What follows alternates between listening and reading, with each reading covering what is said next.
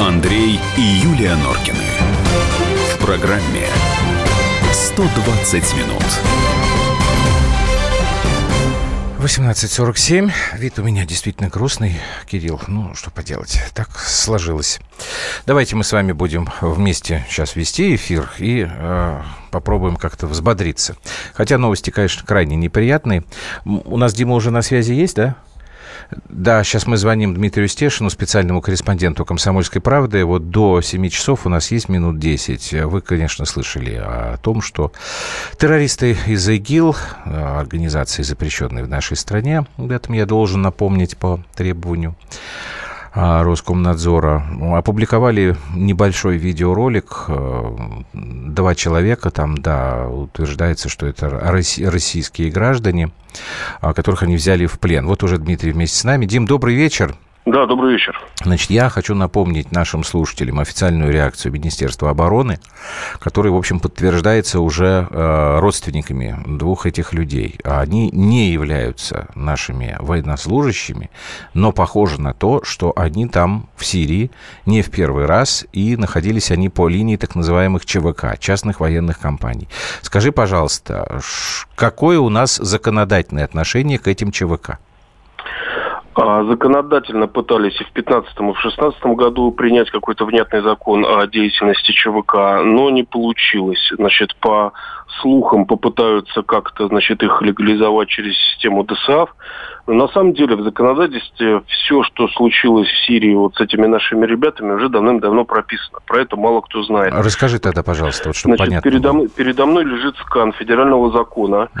а, от 28.12.2016, то есть за три дня до Нового года он был подписан, о внесении изменений в федеральный закон о воинской обязанности военной службы. Читаю последний пункт, седьмой.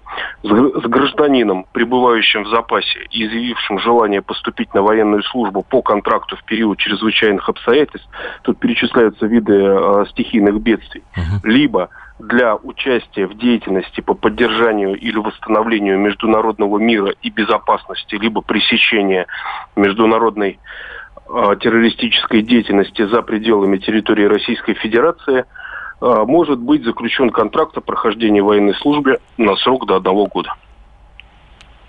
Так, если этот контракт заключен, какие права есть у этого человека? Он может Какого? считаться военнопленным вот в данной ситуации или нет? Я уже как бы сейчас про то, вот, шо, как их вытаскивать оттуда.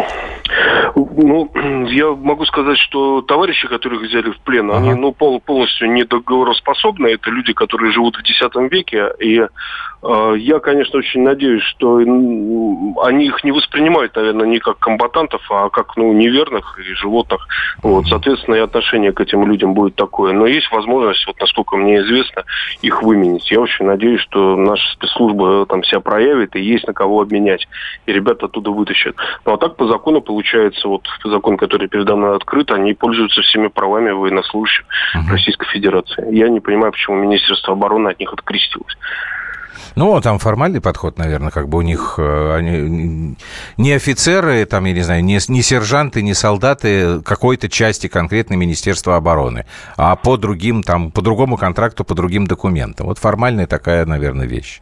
Но что касается спецслужб... О, да, извини, ты хотел что-то сказать. Не-не-не, слушаю внимательно. Ага. Нет, просто вот ты сказал, что, может быть, обменяют. Я вот... А были какие-то прецеденты?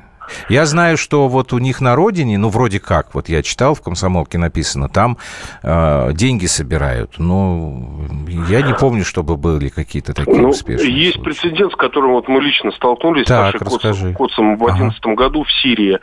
Мы там подружились с одним полевым командиром, и в аэропорту э, Триполи, разграбленном аэропорту, вдруг увидели там 5 или 6 человек, такой, скажем, ну, южноевропейской внешности. Угу. Вот, это были сербы. Их э, задержали, значит, по официальной легенде, они работали на государство Ливия, дорожники были, строили дороги. Но в вещах у них нашли якобы то ли чехол от теодолита, то ли прицел от снайперской винтовки. Вот их бы, конечно, удавили бы, я думаю, через неделю, но мы вот эту ситуацию засветили, мы взяли у них телефоны, сфотографировали, uh-huh. к ним приехал там уже консул, Красный Крест на следующий день, Через полтора года их вытащили, и они вернулись в Сербию. И только когда они вернулись в Сербию, через полтора года газеты начали писать, что там один из них там мастер спорта по биатлону, там другой чемпион по стендовой стрельбе. То есть, ну, понятно, они воевали по контракту там с государством Ливии, с тем государством. Их смогли вытащить. Угу. Вот. Я не думаю, что у наших спецслужб возможности меньше, чем у сербских спецслужб. Ну да, надеюсь на это. Спасибо тебе большое, Дмитрий Стешин, специальный корреспондент «Комсомольской правды». Если у нас сейчас получится, давайте мы э, Александру Степанову тоже позвоним, корреспондент комсомолки в Ростове-на-Дону, который говорил с отцом, ну, вроде как вот одного из этих э, пленных. А пока я предлагаю вам послушать очень короткую реакцию Дмитрия Пескова, пресс-секретаря президента России по этому вопросу. Безусловно, в Москве озабочена судьбой этих граждан. Информация по всем возможным источникам будет проверяться на предмет подтверждения того, что эти люди являются гражданами нашей страны.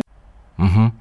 Вот, поэтому еще добавлю, нужно представить более заслуживающее доверие подтверждение этому, а, но еще раз повторяю, информация по всем возможным источникам будет проверяться на предмет подтверждения того, что эти люди являются гражданами нашей страны отметил э, Песков. Ну и вот уже мы Саше Степанову позвонили. Саш, добрый вечер.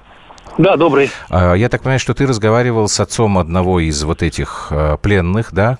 С кем именно? Ну, разго- разговаривал это громко, пожалуй, сказано, потому так. что человек сейчас в таком состоянии находится. Да, что, я понимаю. Угу. Да, разговаривал с отцом Романа Заболотнего, Василием Ивановичем. Он тоже казак и возглавляет казачью народную дружину. Там же в этом поселении, откуда родом, собственно говоря, Роман. Угу. Он да. что-то э, пояснил, каким образом его ну, сын там оказался? Нет, нет. Он, он сказал, что он, он сейчас э, весь на нервах, переживает очень сильно и попросил его не беспокоить.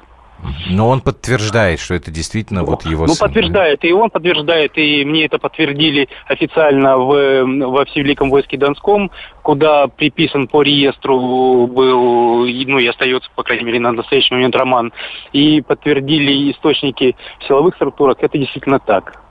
Угу. А вот в этом э, казаки, они что-то могли, смогли тебе объяснить, как он оказался в Сирии? Они вообще в курсе ну, этого? Казаки, вот смотрите, чтобы было понятно, да. есть официальная позиция.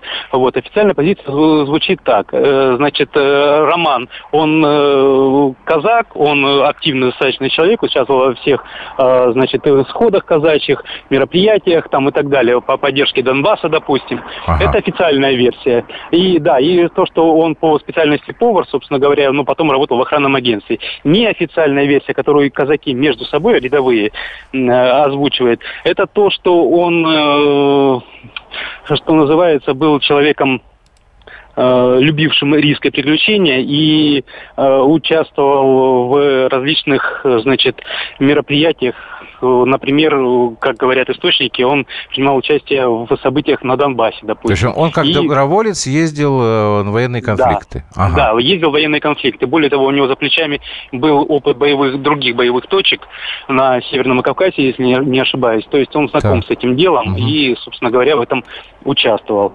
А скажи, и по... два месяца да. назад ориентировочно поехал в Сирию. Угу. А скажи, пожалуйста, правда, что там вот его земляки собираются что-то чуть ли не деньги? Э, Нет, это, Нет? это, горя... это горячие головы объявили, что мы готовы выкупать его угу. в случае необходимости, и клич бросили по соцсетям, по всяким, значит, э, казачьим организациям. Но официальная позиция здесь и нужно поддерживаться, скорее всего, ее. Она звучит следующим образом. Пока на настоящий момент по всем каналам доступным Э, выясняется, когда была сделана вот эта запись, которую арабский телеканал , близкий запрещенной ИГ, выложил, и, собственно говоря, где он находится. То есть выясняется его судьба, прежде чем принимать какие-то меры. Угу. Ну, только надо еще понять, как это выяснить теперь. Ну, ну это вы... Да. Вот знаете, я задавал этот вопрос, ага. и сказали, ну, ты же понимаешь, есть, существуют определенные каналы, э, по которым это все можно, эту информацию можно проверить, перепроверить и уточнить. Понятно. Спасибо большое, Александр Степанов, корреспондент «Комсомольской правды», Ростов-на-Дону. Так, сейчас я очень коротко пробегусь по тем сообщениям, которые вы на эту тему написали, потому что у нас времени нет. А, так, добрый вечер. Почему сегодня в Свердловской области город Серов? Плохо вещает ваше радио. Ой, я, я не знаю. Пропадают слова каждые 5-10 секунд. Раньше было нормально, так как слушаю каждый день. Спасибо, удачи вам. Спасибо. Ну, я думаю, что мы тут по команде передадим. Город Серов, Свердловская область. Так, мое мнение, ЧВК это безобразие. Правильно, правильно на насилие А, право на насилие имеет только государство. Ну, тут я с вами соглашусь, нужно как минимум скорейшим образом как-то это все дело э, законодательно оформить. Так, давайте, времени у нас совсем нет, а я хотел бы, чтобы у нас следующий час прошел с вами э, плодотворно. Константин Семин и Евгений Спицын придут к нам в гости, как мы и обещали. Будем говорить об их проекте «Последний звонок», о том, к чему привели реформы в российском образовании. Подключайтесь, WhatsApp, Viber и прямой эфир. Все для вас. Андрей и Юлия Норкины. В программе «120 минут». Товарищ адвокат! Адвокат! Спокойно, спокойно. Народного адвоката Леонида Альшанского хватит на всех. Юридические консультации в прямом эфире. Слушайте и звоните по субботам с 16 часов по московскому времени.